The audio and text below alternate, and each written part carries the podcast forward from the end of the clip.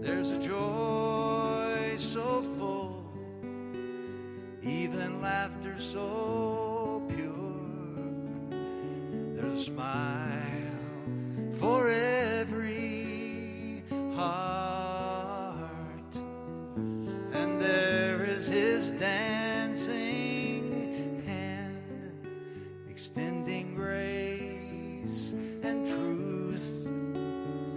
that's how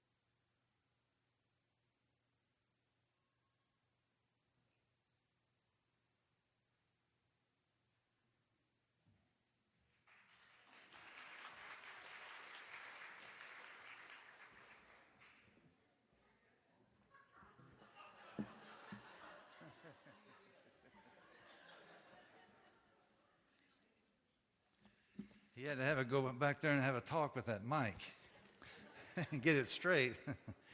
the microphone. Yes, Lord, we thank you. We bless your holy name. I sensed his presence moving in this place, and the, well, the beautiful group was worshiping, and you were, and as I was singing. So I just want to encourage you that some of the best times of worship are on uh, Sundays, but it's even sometimes better on Monday morning. I want to share a song called The Worshipper. I open my eyes in the morning. I'm looking for you. I'm looking for you. I open my eyes in the morning. I'm looking for you, my Lord.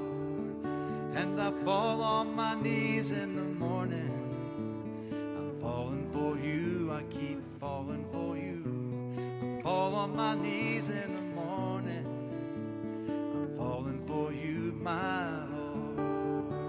For you have made me to enjoy your presence in my life. You are the one that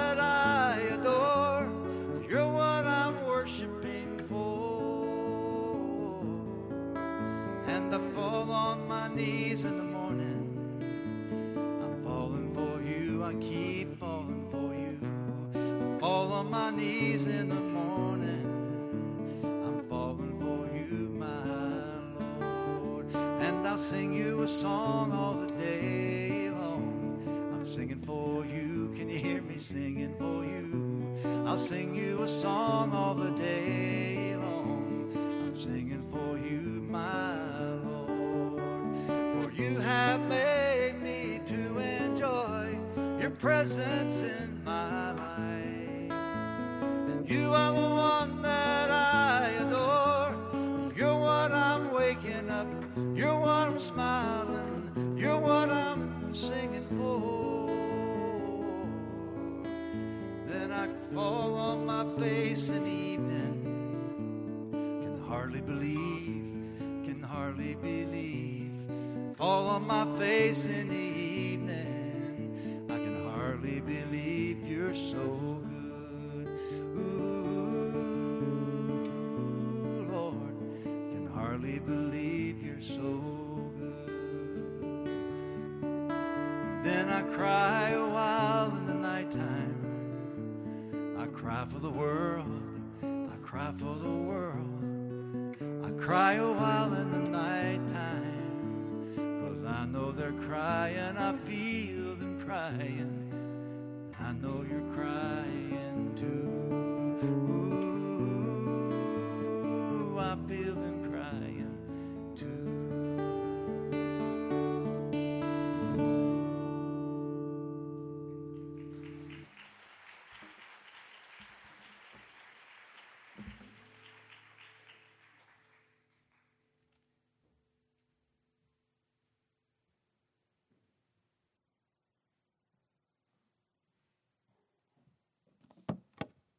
Amen. Good morning, everybody. Let's start this over. We still can't get the mic working. Not sure what it is, but we'll try to make this work. That be, that be all right? All right. Praise the Lord. Let's pray. Father, we thank you for your goodness and your mercy. We thank you, Father, for the privilege that we have to read and study your word. We thank you, Lord that every word you spoke to us is true. Heaven and earth will pass away, but your word will never fail. So we thank you for watching over your word to perform it in our lives. In Jesus' precious name, amen. Amen. Turn with me to Luke chapter 9.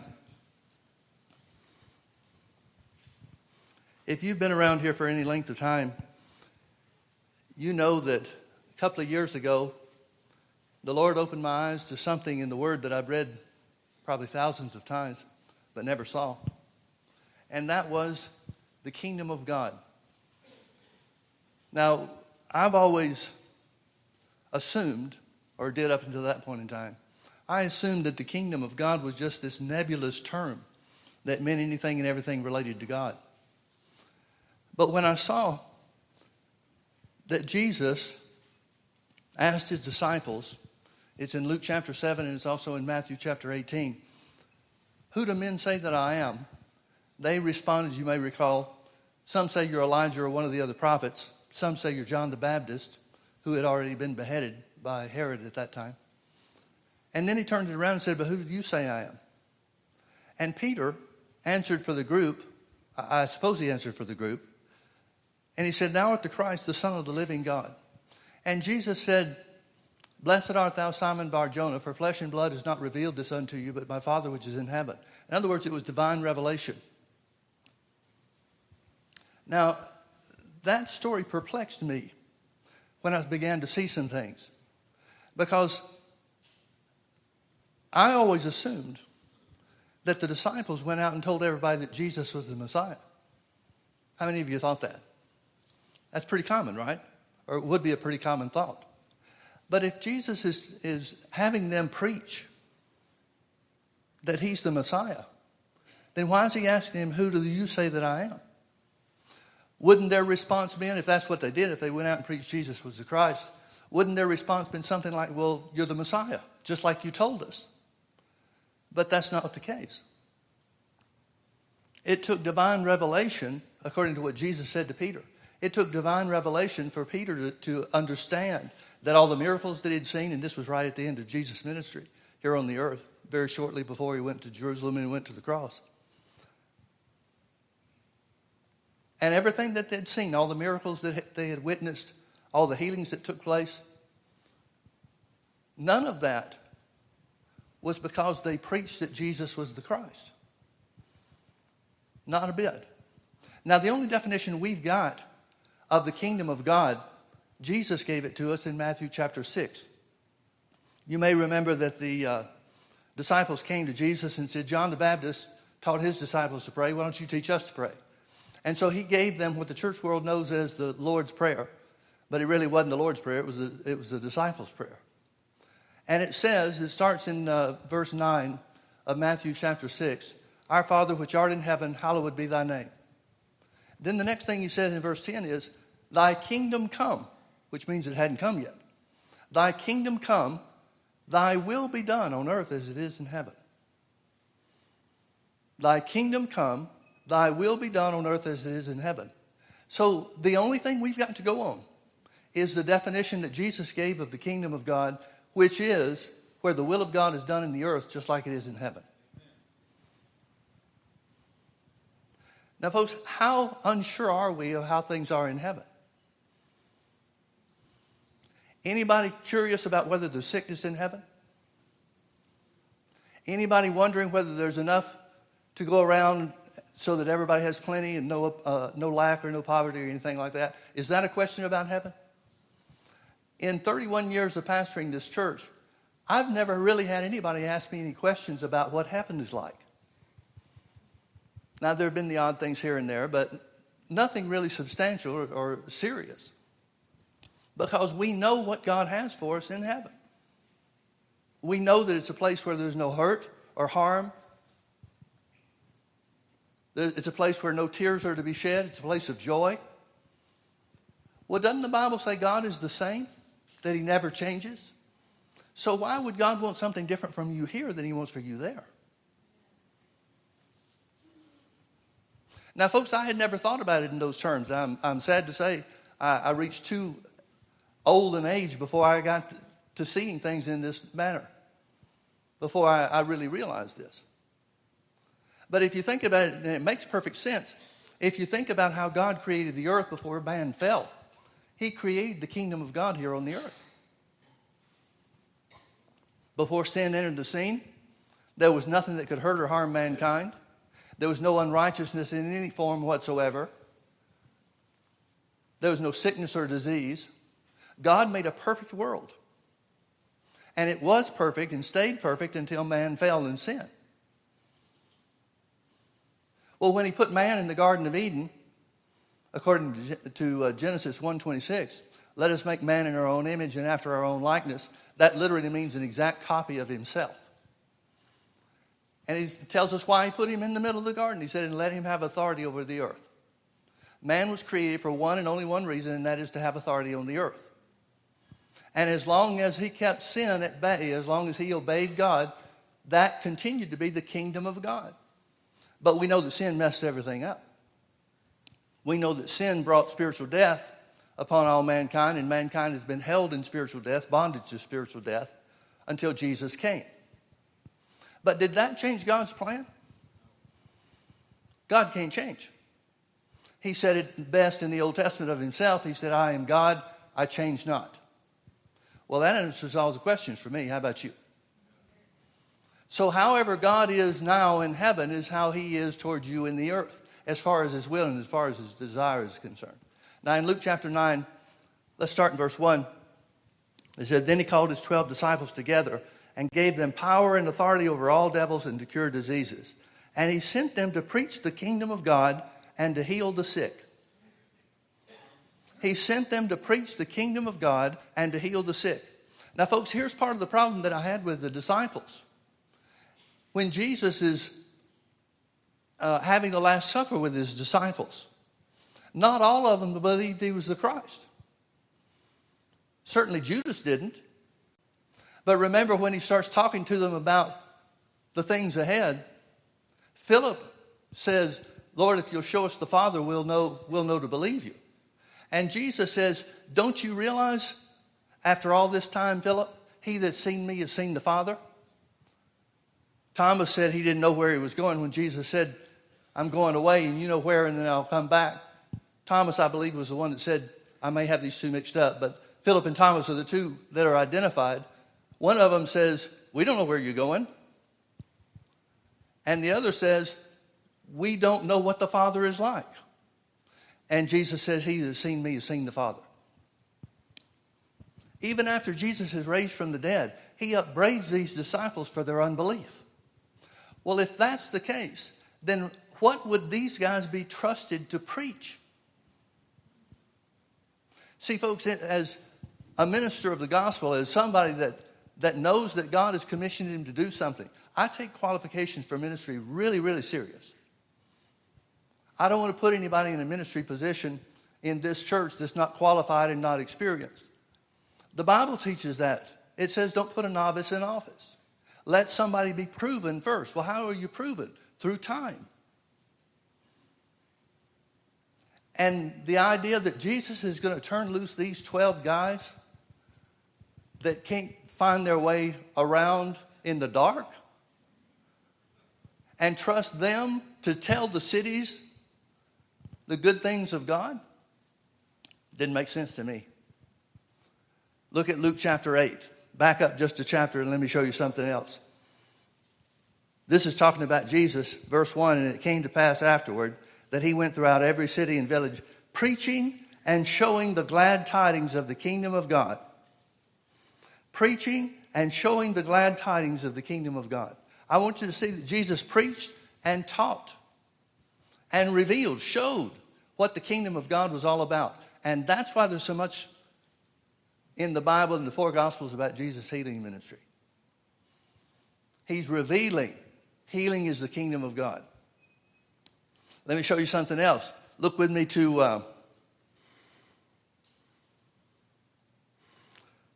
uh, where we want to go. Look with me to back to chapter 9 again, verse 10. Luke chapter 9, verse 10.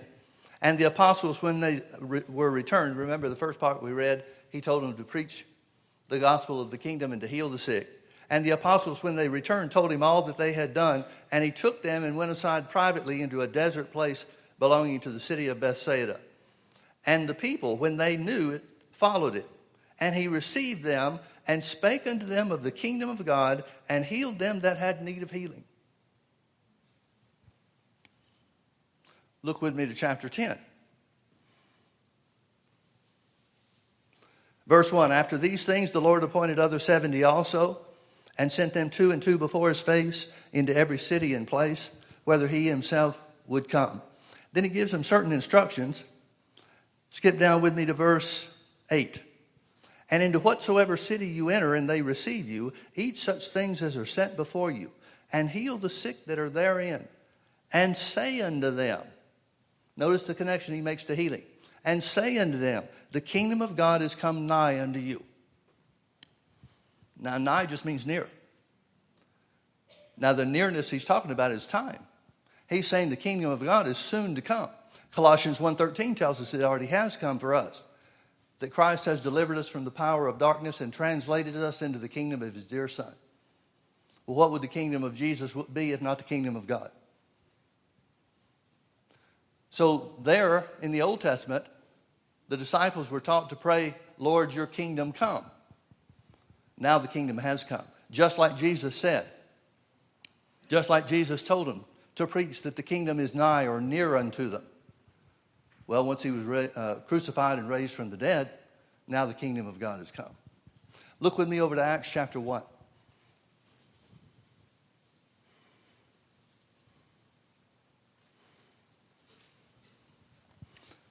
Luke is the author of the book of Acts. That's why I read these scriptures from his gospel. And, and Luke was, the book of Luke is interesting in a couple of respects, but one way in particular in the uh, ancient historical writings of the church, early church father stuff, some of these men would have overlapped. They would have been the second generation of people that were uh, walk, uh, that walked with Jesus, from the disciples and so forth. Luke was one of those second generation people. And it says of Luke, the historical documents say of Luke, that he researched and scrutinized he was uh, the third of the four Gospels to be written. John's Gospel was written many, many years later, some 60 years later than, uh, than the others. But Luke's Gospel was understood to be, or Luke was specifically understood to be so meticulous and so detailed that he interviewed people that were uh, involved in the events of the Gospels that the Gospels identify. He interviewed these people to get firsthand accounts and so the, the, the Gospel of Luke carried a lot of weight with the early church. Now, that's not to throw off on the others and say they didn't do just as good a job. But Luke took it so seriously, and apparently he was inspired by the Holy Ghost to do it, that that, that was widely known about his gospel. Well, the same thing would be true with the book of Acts. He was there when most of these things happened in the book of Acts that he wrote about because he was part of Paul's company, not the early years. So some of the earlier chapters he wouldn't have been witness to, but many of the things later on he was. So in Acts chapter 1, this is after Jesus was raised from the dead. Luke says, The former treatise I have made, O Theophilus, of all that Jesus began to do and teach. That's in reference to his gospel, the gospel of Luke. Until the day in which he was taken up. After that, he, through the Holy Ghost, had given commandments unto the apostles whom he had chosen, to whom also he showed himself alive after his passion by many infallible proofs, and being seen of them forty days, and speaking of the things pertaining to the kingdom of God. What did he tell them? He didn't tell them just the same things that they had heard in the Gospels. Now things have changed greatly. The kingdom of God has come. So the things pertaining to the kingdom that he talked to them about had to be the things that belong to them now because they were in Christ. Right? Look with me to Acts chapter 8.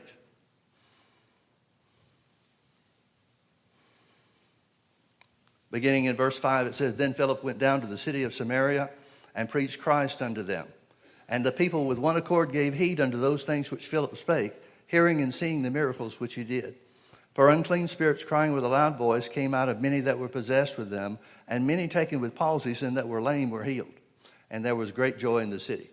Notice it doesn't say anything about any blind guys being healed. Apparently, Philip had a gift of healing in the area of crippling conditions, people that with palsies. And apparently there was something about his ministry where the anointing was on him to cast out devils too.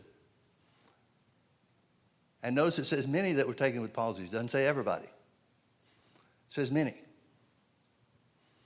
Folks, just because someone doesn't receive does not discount the power of God that's available to everybody.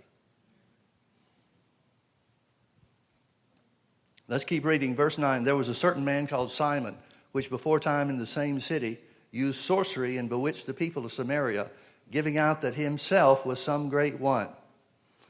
To whom they all gave heed, from the least to the greatest, saying, This man is the great power of God. And to him they had regard, because that of a long time he had bewitched them with sorceries. But when they believed Philip preaching the things concerning the kingdom of God and the name of Jesus, they were baptized, both men and women. Notice what Philip preached. Now, Philip's an evangelist. He's the only, only uh, individual that we've got in the New Testament that uh, is identified as an evangelist. Doesn't mean there were, weren't other people, but Philip is the, is the model that we have for an evangelist. Now, Philip's model, assuming that's been given to us by the Holy Ghost, which of course he is, it is, Philip's model is to preach the name of Jesus with certain signs or supernatural gifts following. That's what it said he did. But notice he preached two things things concerning the kingdom of God and the name of Jesus. Look with me now to Acts chapter, uh, let's skip to chapter 19. I'll just show you a couple of these real quick. And it came to pass while Apollos was at Corinth, Paul, having passed through the upper coast, came to Ephesus, and finding certain disciples, he said unto them, Have you received the Holy Ghost since you believed? And they said unto him, We have not so much as heard there be any Holy Ghost. And Paul said unto them, Unto what then were you baptized? And they said, Unto John's baptism. Paul mistook these guys because of their lifestyle, he mistook them for being Christians. But all they've heard about is John the Baptist. Then said Paul, John verily baptized with the baptism of repentance, saying unto the people that they should believe on him which should come after him, that is, on Jesus Christ. And when they heard this, they were baptized in the name of the Lord Jesus. And when Paul had laid his hands on them, the Holy Ghost came upon them, and they, prophes- they spake with tongues and prophesied. And all the men were about twelve. And he went into the synagogue and spake boldly for the space of three months, disputing and persuading the things concerning the kingdom of God.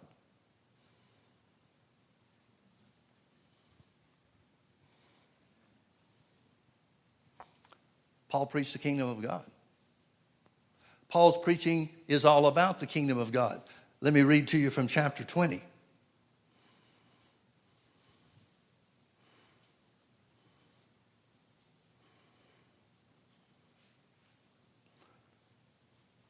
Paul sends for the elders at the church at Ephesus and tells them that he's not going to see them anymore.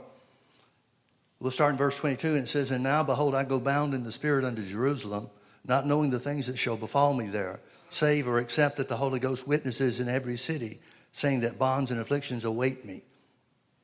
But none of these things move me, neither count I my life dear unto myself, so that I might finish my course with joy, and the ministry which I have received of the Lord Jesus to testify the gospel of the grace of God.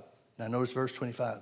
And now, behold, I know that you all, among whom I have gone preaching the kingdom of God, shall see my face no more. Now, we know that he spent three and a half years in Ephesus before he left and before the Holy Ghost told him to go to Jerusalem. Actually, it was at Ephesus where uh, uh, the Holy Ghost did speak to him and tell him to go to Jerusalem and spoke to him about uh, being taken captive by the Jews and appealing to Caesar and so forth. So Paul is saying to the Ephesian elders, for the three and a half years I was with you, I preached the kingdom of God. I preached the kingdom of God. Now, what is Paul's message? Turn with me to Ephesians chapter 1.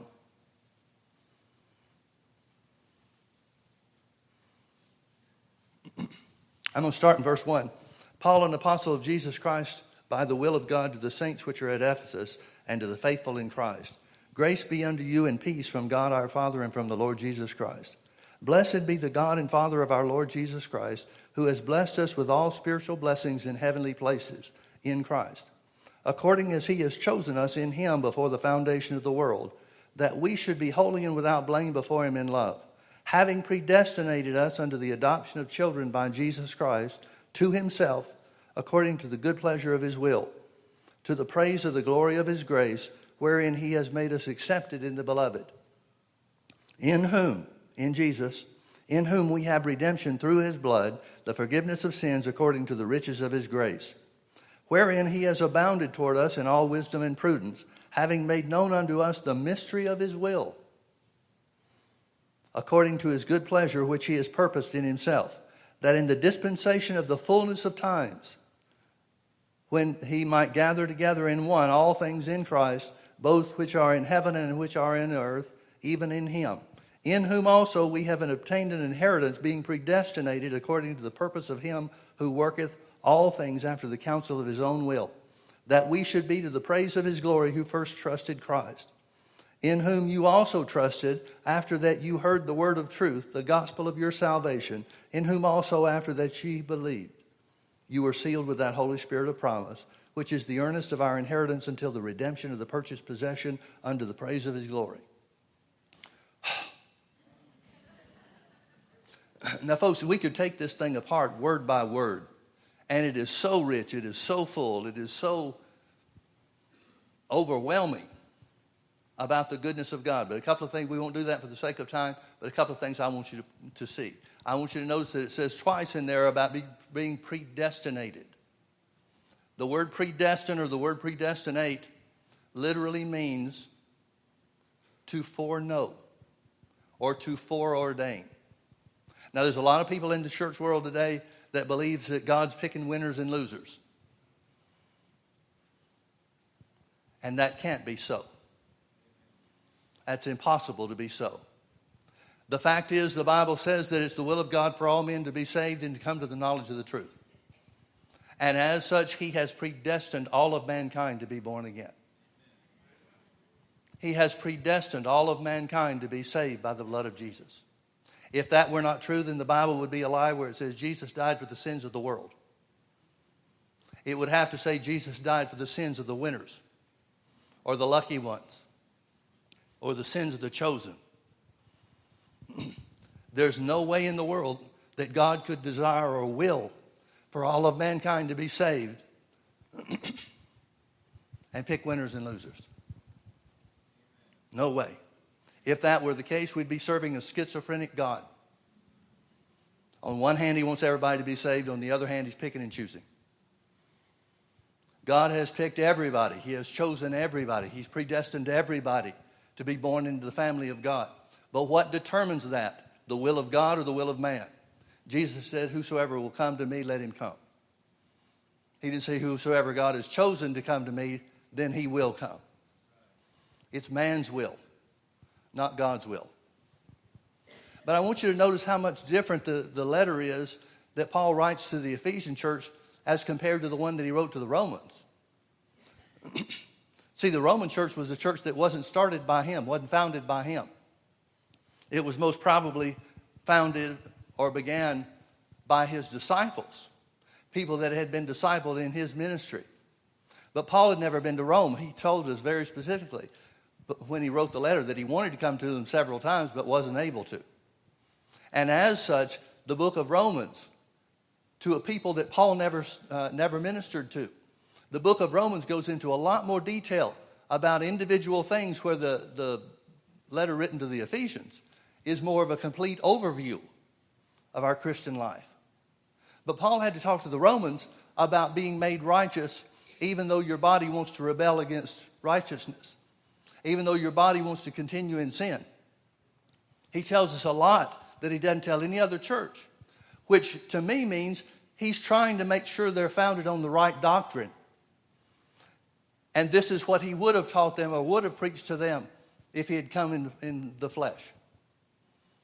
But not so with the Ephesians. With the Ephesians, he knows what they've been taught, he knows what he founded the church on.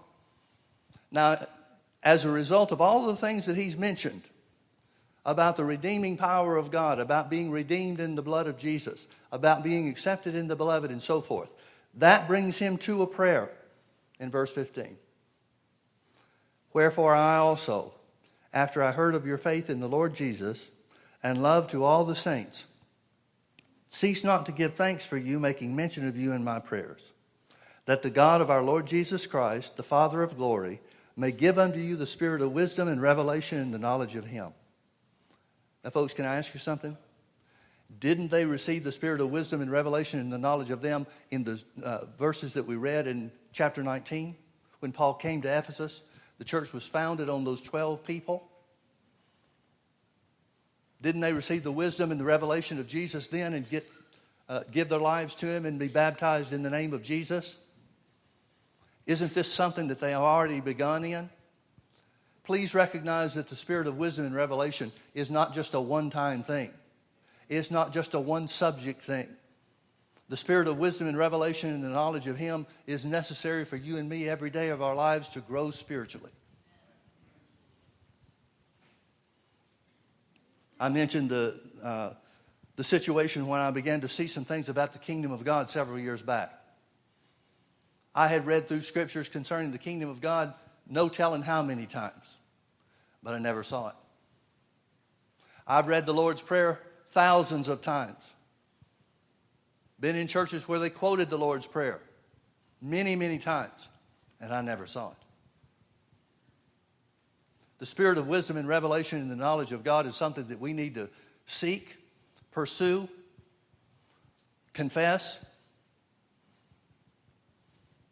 and hold ourselves hard to because without it, we'll never be who God wants us to be. These are people that are saved. These are people that have been redeemed. These are people that have been taught by Paul. They've seen signs and wonders in their midst. Acts chapter 19, for example, talks about how the seven sons of Sceva went to go cast out devils. And they came to somebody that was demon possessed and said, We adjure you in the name of Jesus, whom Paul preaches, to come out of him. And the evil spirit in that man said, Well, Jesus we know and Paul we know, but who are you? And the evil spirit that was in that man influenced him to jump on these seven guys, beat them silly, strip their clothes off, and leave them running down the road. And everybody in the church heard about it. Everybody in the city heard about it. And as a result of that, it showed them that the power of God that Paul was preaching, the name of Jesus that Paul was preaching, was something they needed to give heed to, and as a result, they put away all the idol worship and all the uh, other tokens and statues and all the other occult things that they had going in their life. Apparently, before then, Christianity was just one of the things that they believed in, but as a result of that experience, that happening, they put all those other things away. They destroyed and burned the, the tokens that they had and the occult things that they had. And the price of it was, in today's dollars, many millions of dollars. And Paul's praying for them to have the spirit of wisdom and revelation. Therefore, after I heard it, I cease not to give thanks for you, making mention of you in my prayers, that the God of our Lord Jesus Christ, the Father of glory, may give unto you the spirit of wisdom and revelation in the knowledge of him, the eyes of your understanding, some translations say the eyes of your spirit, being opened or enlightened, that you may know what is the hope of his calling. Second thing he's praying for him to have the spirit of wisdom and revelation and the knowledge of God is first. That our spiritual eyes would be open, that we would know what is the hope of our calling is the second. And the third is, and what are the riches of the glory of his inheritance in the saints? Now, here's the fourth thing that he asked for, verse 19. And what is the exceeding greatness of his power to usward who believe, according to the working of his mighty power? Now, folks, I want to focus on the last one, and that is the power of God. There are four words in this verse uh, 19. There are four words in this verse 19 that mean power. Paul uses four different Greek words talking about the power of God. It is without question the most powerful scripture in all the Bible. The first word he uses for power is the word dunamis. It's where we get our English word dynamite. He's talking about supernatural endowment, divine gift. The second word that he uses is the word working. It's translated the word working, and that's the word for energy. The third word is the word mighty. That's the word kratos. It speaks of strength and might. The last is the word power, and it's the word ischus, and it means force. Paul uses every word known to that culture, every word in the Greek language, he uses to identify the power of God that works in you. There's no opportunity for anybody to say, well, yeah, he, he said that he gave us dunamis, but he didn't give us energia. He gave you everything that there is. And it tells us what that power is like. It tells us what that power did. What is the exceeding greatness of his power to usward who believe, according to the working of his mighty power, which he wrought in Christ when he raised him from the dead and set him at his own right hand in heavenly places. In other words, it's saying this power that works in you is the same resurrecting power that raised Jesus from the dead and set him at his own right hand, at God's own right hand. That's what this power is that resides in you. Now, folks, do you remember, without having to turn back to it, I think it's uh, Luke chapter 7, verse 28, when Jesus starts talking about John the Baptist. He said, There has never been a greater prophet than John the Baptist, but he that is least in the kingdom of God is greater than John. Now, John is the greatest prophet of the Old Covenant, that means John's message, and we don't have any record that John did any miracles, but that means his message about Jesus coming was greater than the miracles that Elijah and Elisha did. It was greater than the, than the miracles that Moses performed with either the plagues of Egypt or the parting of the Red Sea or striking the rock and enough water poured out for millions of people to be satisfied.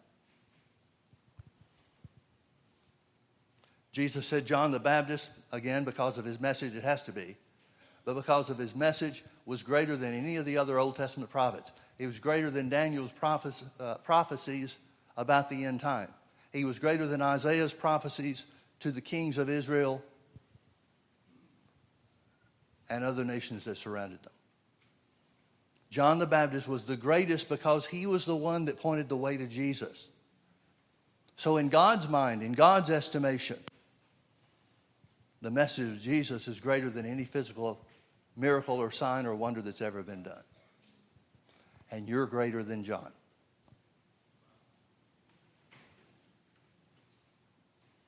Why are we greater than John? What makes us greater than John? Well, we just read here that the power of God, the resurrection power of God, raised Jesus from the dead That has to be spiritual death, not natural death. Jesus was not the firstborn from physical death. Jesus himself raised several people from the dead during his earthly ministry. There are occasions, in the, even in the Old Testament, where people were raised from the dead. So it can't be physical death that Jesus was the firstborn from, it has to be spiritual death. Spiritual death, which is eternal separation from God, was that which was conquered by the display of God's power. All four characteristics and attributes of God's power. And it raised him from the dead and set him in his own right hand in heavenly places. Now I'm going to keep reading into verse 22, or verse 21 rather. Far above all principality and power and might and dominion and every name that is named, not only in this world, but also in that which is to come, and has put all things under his feet, and gave him to be the head over all things to the church, which is his body, the fullness of him that filleth all in all. That's great. That's great information. But beginning with verse 21 down to the end of the chapter, that's all parenthetical information. In other words, I'm going to read it without that information, that qualifying information in the middle, and see what he's trying to say. Let's start in verse 18. The eyes of your understanding being enlightened, that you may know what is the hope of his calling and what are the riches of the glory of his inheritance in the saints, and what is the exceeding greatness of his mighty power to usward who believe, according to the working of his mighty power which he wrought in Christ when he raised him from the dead and set him at his own right hand in heavenly places. Chapter 2, verse 1. And you.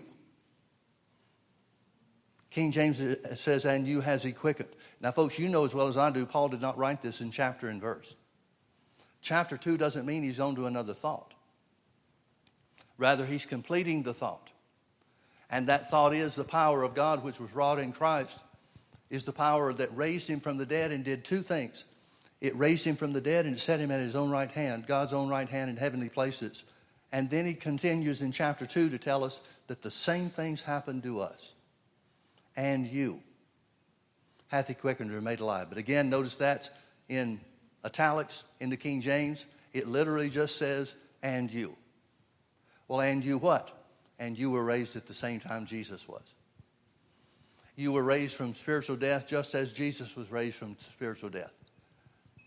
You are made alive unto God just like Jesus was made alive unto God. Now, folks, I get it. I understand that this is a point that a lot of people just go tilt over. A lot of people just cannot accept the fact that Jesus died spiritually. But if Jesus didn't die spiritually, and spiritual death is the punishment for your sin and mine, somebody still has to die spiritually. But if Jesus died as your substitute, if he died in your place, then he died the death that you would have died without him. Well, where would we have gone without Jesus? We'd gone to hell. That means Jesus had to go for us. Now, I know that a lot of people are uncomfortable with the idea that God died, Jesus, the Son of God, Jesus, the Word made flesh, died spiritually. But if he didn't, as I said before, somebody still has to. If he didn't take spiritual death on himself for you, then you still have to pay the price. The wages of sin is death. And that's not talking about physical death. The wages of sin is spiritual death. When Adam and Eve fell in the Garden of Eden, the thing that came on them was spiritual death, not physical death. They didn't die for 930 years after. It took 930 years for physical death to overcome the life of God that was in their bodies, even though they had fallen.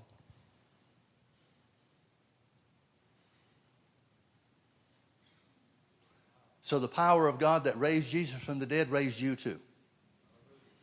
Let's keep reading. And you hath he quickened who were dead in trespasses and sins, wherein in time past you walked according to the course of this world, according to the prince of the power of the air, the spirit that now worketh in the children of disobedience among whom also we had our conversation or manner of life in times past in the lust of our flesh, fulfilling the desires of the flesh and of the mind, and were by nature the children of wrath, even as others. But God, who is rich in mercy for his great love wherewith he loved us, even when we were dead in sins, hath he quickened us together by Christ. Now, folks, again, verses 2 through 5 have great information We could take these things apart, as I said, and look at the words and, the, and do word studies about what these words, Greek words, mean and, and come up with a great blessing. But it's just a rabbit trail from Paul's mainline thought. So I'm going to back up again.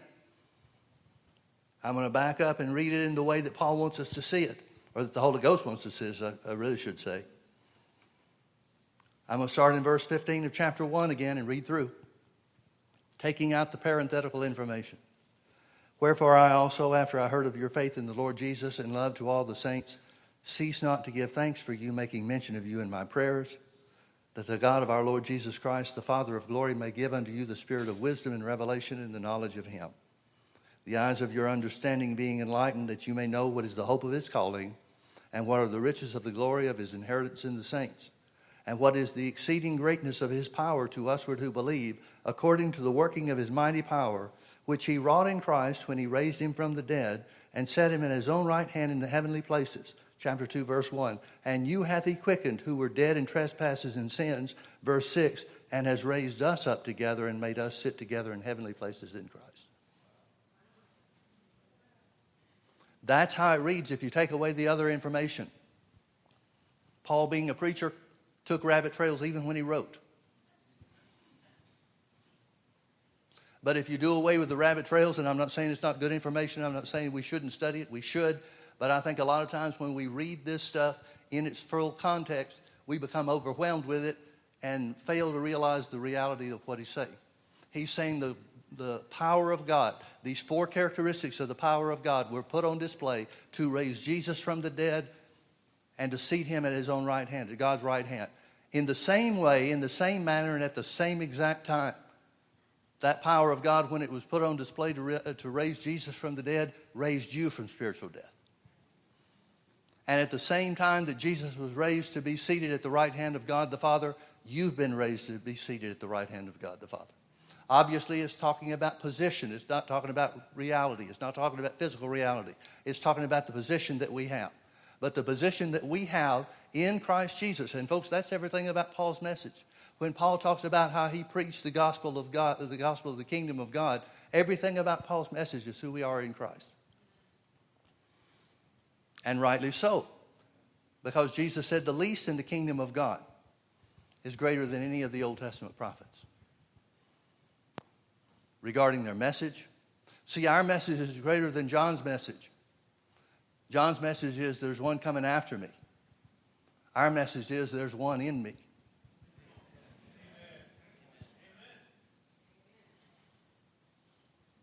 You remember in Luke chapter 10, we read the first part of the chapter where it says Jesus sent the, the 70 out. He gave them certain instructions. I think we skipped down to about verse 6, where he said, Into whatsoever city you go, if they receive you, heal the sick that are therein, and say unto them, The kingdom of God is near. Well, in chapter 10, verse 17, it tells us about when they came back. The 70 returned with joy, saying, Lord, even the devils are subject unto us in your name. Now, if you look at the instructions he gave those 70, there wasn't a word said about casting out devils. But they're using the name of Jesus and they're talking about the kingdom of God in such a way that they came upon certain devils, people that were possessed or influenced with devils. They used it on them, like I'm sure they'd seen Jesus do before and those evil spirits came out. You remember what Jesus responded? Jesus said, I beheld Satan fall as lightning from heaven. He's not talking about when you went out, I saw him fall. He's saying he fell, and the whole reason he was in the earth and available to tempt Adam and Eve was because he's already been a defeated foe. He and his one third of the angels were cast out of heaven when they raised up in rebellion against God. So he said, I beheld Satan fall as lightning from heaven. I'm certain that he hit with a big boom. And then he said this He said, Behold, I give unto you authority to tread on serpents and scorpions and over all the power of the enemy, and nothing shall by any means hurt you. Now, why is that power available? Why is that authority given unto man? Because it was God's original plan. The devil and the presence of spiritual death through Adam and Eve's transgression was not enough to stop God's original plan. It never has been, never will be. God and the devil are not equals, locked in a giant tug of war, just waiting for one to gain an advantage over the other. The devil is not in God's class. No way even close. But do you remember what Jesus went on to say? After he said, Behold, I give you authority to tread on serpents and scorpions and over all the power of the enemy, and nothing shall by any means hurt you. The very next thing he said was this He said, Notwithstanding, rejoice not that the devils are subject unto you, but because your names are written in heaven. What is he saying that the thing to focus on is about? Relationship with God through Jesus. It's our relationship with God that makes us greater than any of the Old Testament prophets. It's our relationship with God that gives us a greater message than the Old Testament prophets. And Paul is simply praying that our eyes would be open to see what that power is.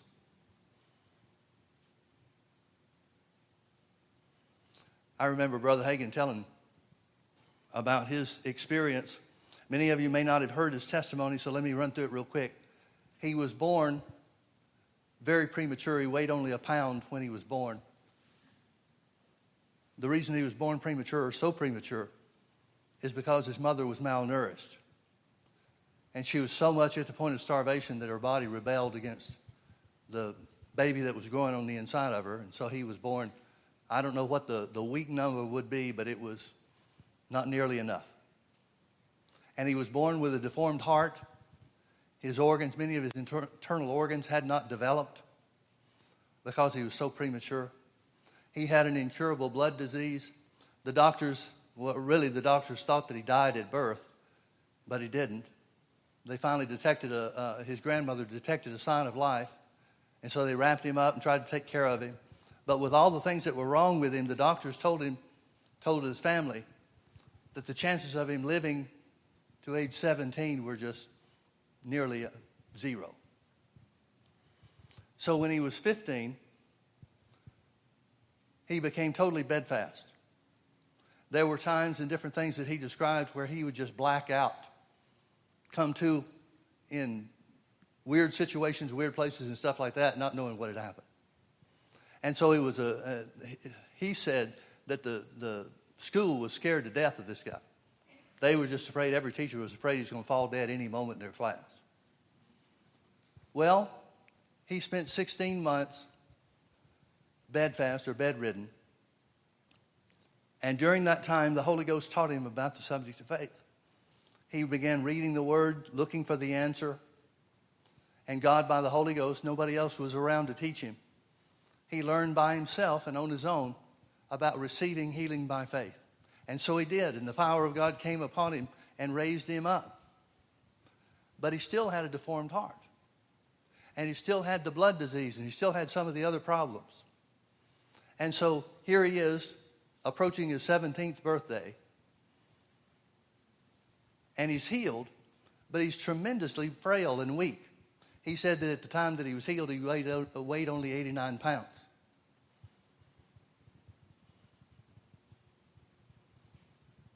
Now, over the next number of years, five or six years, he put on some weight.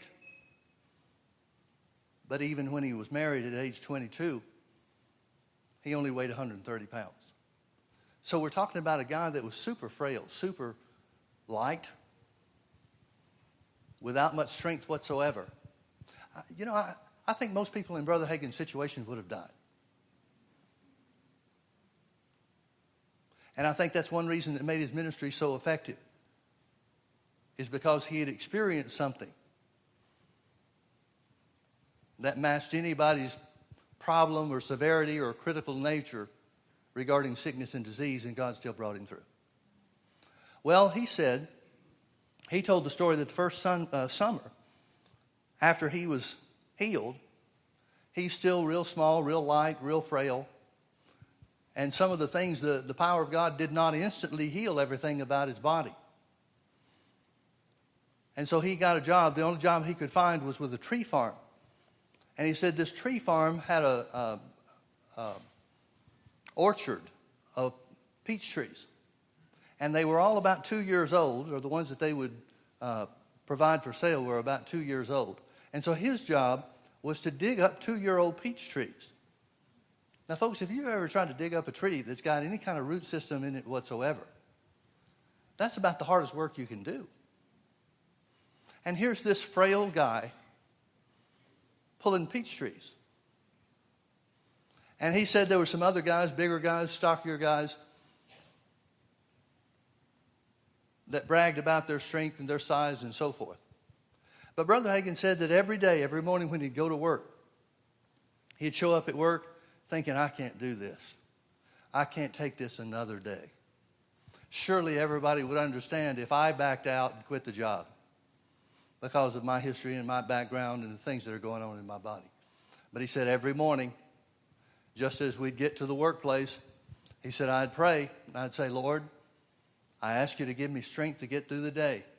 And he said there would be a strength that would come down on him just like if you put through a coat over his shoulders. He said that strength carried him through to the end of the day, and as soon as he left work, he would collapse. That strength would be gone. But the strength of God is there for us when we put a demand on it. And this is what I think a lot of people miss. I learned a lot from Brother Hagin and have applied it in my own situation over the last several years. But I think a lot of people determine that they're not going to go. They determine that they're going to take it easy on themselves. They determine that they're not going to push it. And as a result, there's no sustaining power of God that's necessary. See, the sustaining power of God is only necessary when you do what you would have done that you think your strength won't allow you to do. Did that make sense? I hope so. I don't think I can say that again. But if you don't put a demand on the power of God, if you don't have a need for the power of God through the, the, the steps you're taking, if you're not going to act like you've got strength, you're not going to have strength. Let me tell you another story. Good friend of mine and best, Rick Renner over in Moscow. He's got a church in Moscow doing a fabulous work to reach the country. He even has state approval for his church. He said there was a, he told me uh, just, well, last year, I guess it was. He told about a, a girl in his church. She's an elite athlete. I think she's a triathlete. And she had uh, come up with some kind of, or come down with some kind of disease. I don't exactly remember what the details were, but it was a very painful thing for her. And she went to God to receive healing. And the Lord spoke to her. The Holy Ghost spoke to her and said, Train for your healing. Well, she knew what that meant. I wouldn't have known what that meant if the Lord said that to me, would you? But she understood exactly what it meant. The Lord was telling her, train like you're well. Well, the next triathlete or whatever it was, triathlon, that, whatever uh, event it was that was next up and coming up, was several months away.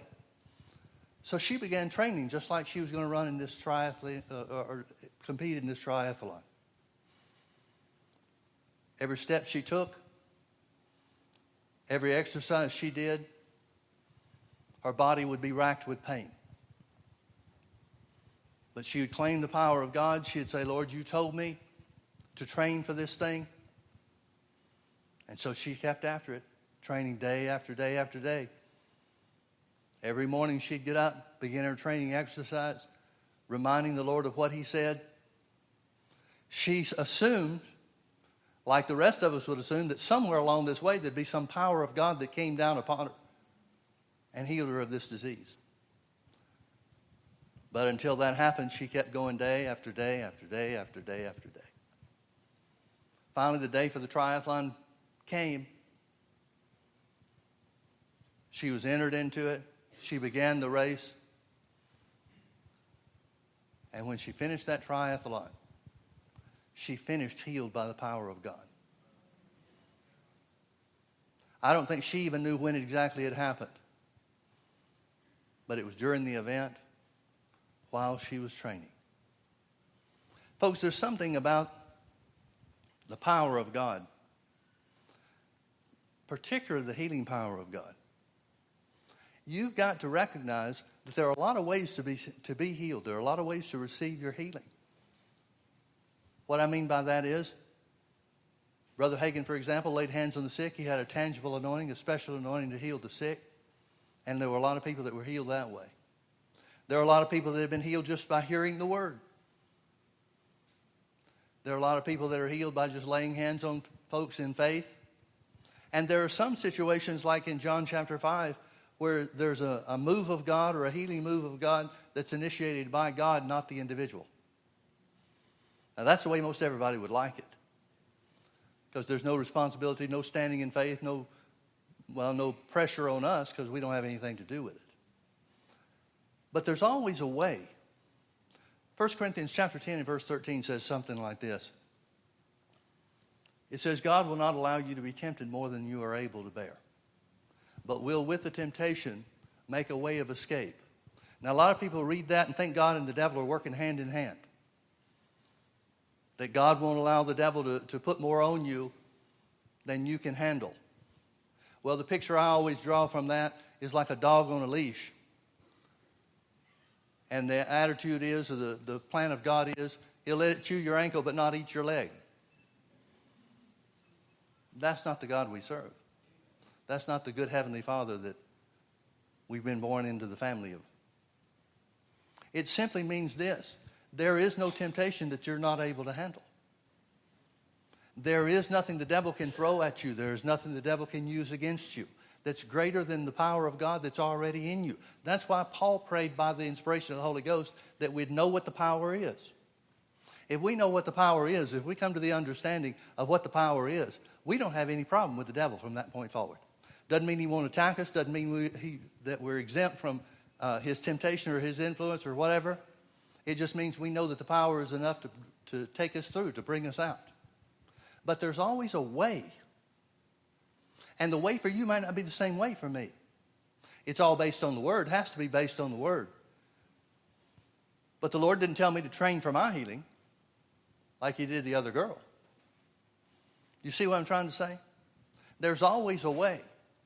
And you have to come to terms with the way that God has for you. I know part of the situation that I've had and part of the uh, work of the enemy against me, against my mind, with this thing over the last several years. I know there was a specific period of time, or, uh, uh, uh well, it lasted about six months, where the devil was really trying to push on me that God wasn't acting fair toward me.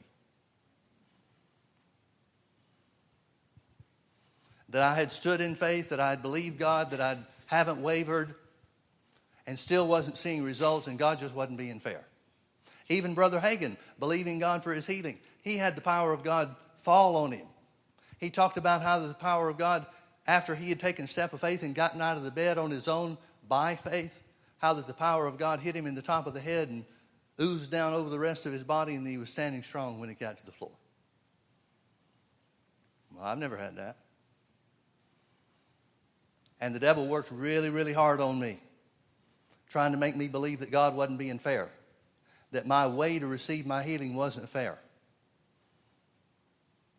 Well, fair or not, thank God he gave me a way. Now, I know that some people will say, well, Pastor Mike, you're not healed. We can tell you're not healed because your hand still shakes. Folks, the only thing left of this thing is nuisance symptoms.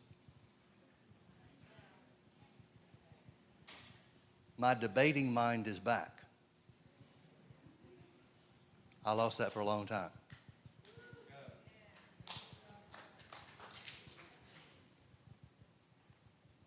Thank you for your enthusiastic response. No, it doesn't matter if you clap or not. My point is very simply this, folks. If, we are, if our eyes are open to who we are, well, turn with me to, Romans chapter 8. I'll just cl- close with this. Romans chapter 8. You've been raised from the dead just like Jesus was. You've been seated at the right hand of God just like Jesus is. You don't have a similar resurrection than Jesus, you have the same one. The Bible says Jesus was raised from the dead in Romans chapter 4, verse what, 26, something like that.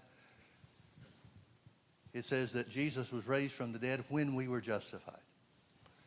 Your resurrection was his resurrection. His death was your death. his seating at the right hand of God is yours as well. I'm going to start in verse 31. Paul said, What shall we then say to these things? If God be for us, who can be against us? That word if is the word since.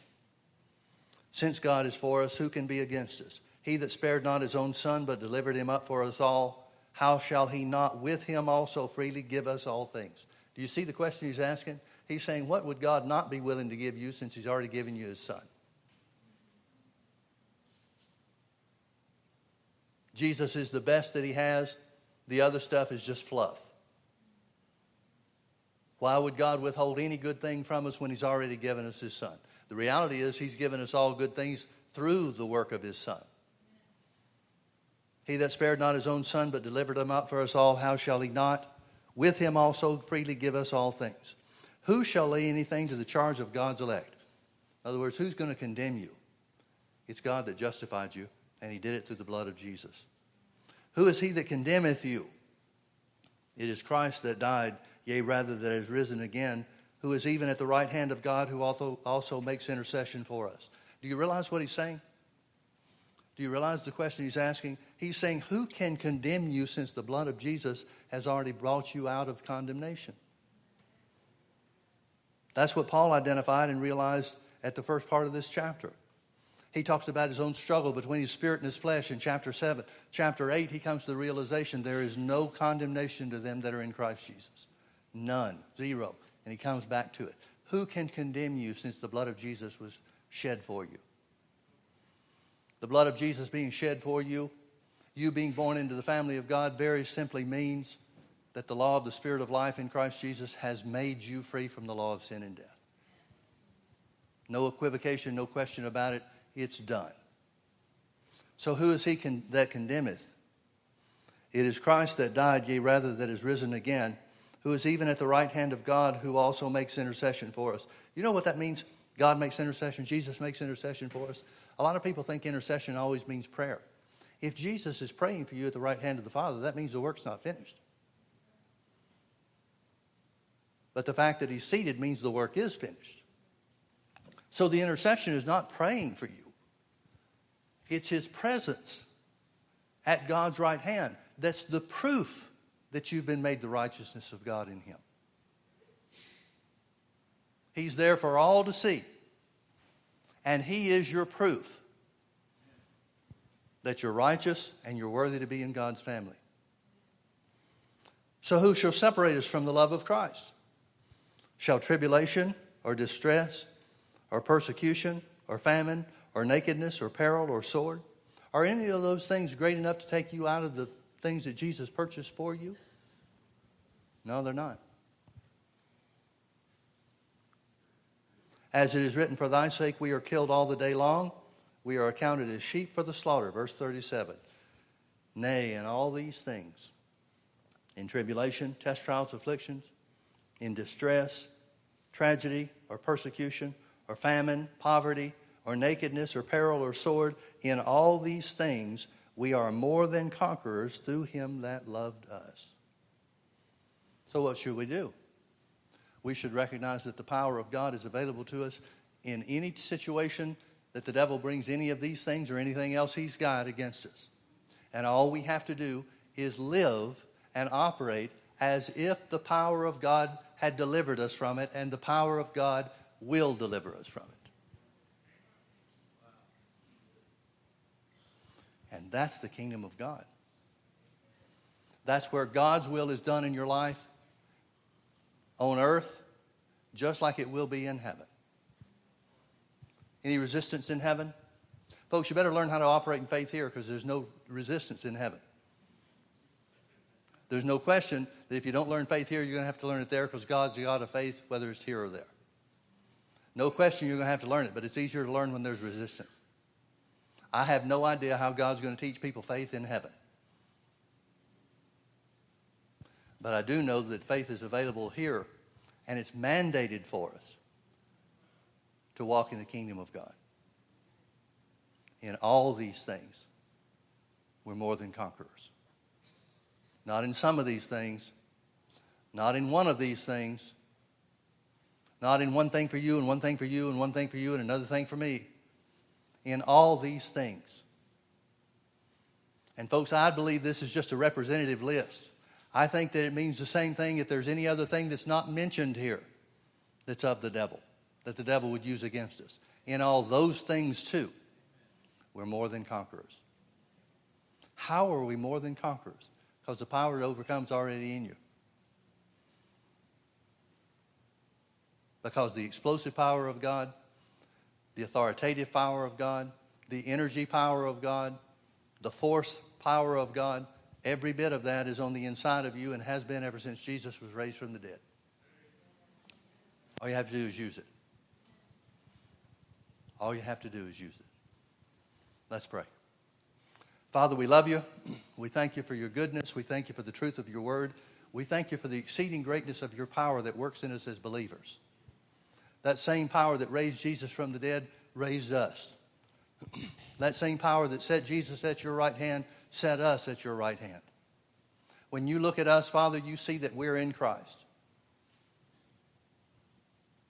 We thank you, Father, that you've called us to praise and glory, that a part of the hope of our calling is victory. A part of the hope of our calling is the glory of God to be seen upon us as your children, as your family. Satan, we serve notice on you. Our eyes are now being opened, the eyes of our spirits are being opened to see who we are in Christ Jesus, to see the reality that you are a defeated foe, just like Jesus said. The reality that there's nothing that you can do can, that can stop us from experiencing and living in the kingdom of God now on this earth. Thank you, Father, that we are more than conquerors, victorious in every respect. In Jesus' precious name. If you agree with that, say amen. Amen. Amen. Let's all stand. Before we go, let's lift our hands and thank God one more time for all that He's done for us. Thank you, Father. There's no condemnation to us, that the Spirit of life in Christ Jesus has made us free from the law of sin and death. Thank you, Father, that we are more than conquerors. In Jesus' name. God bless you. Thank you for being with us. Have a great day.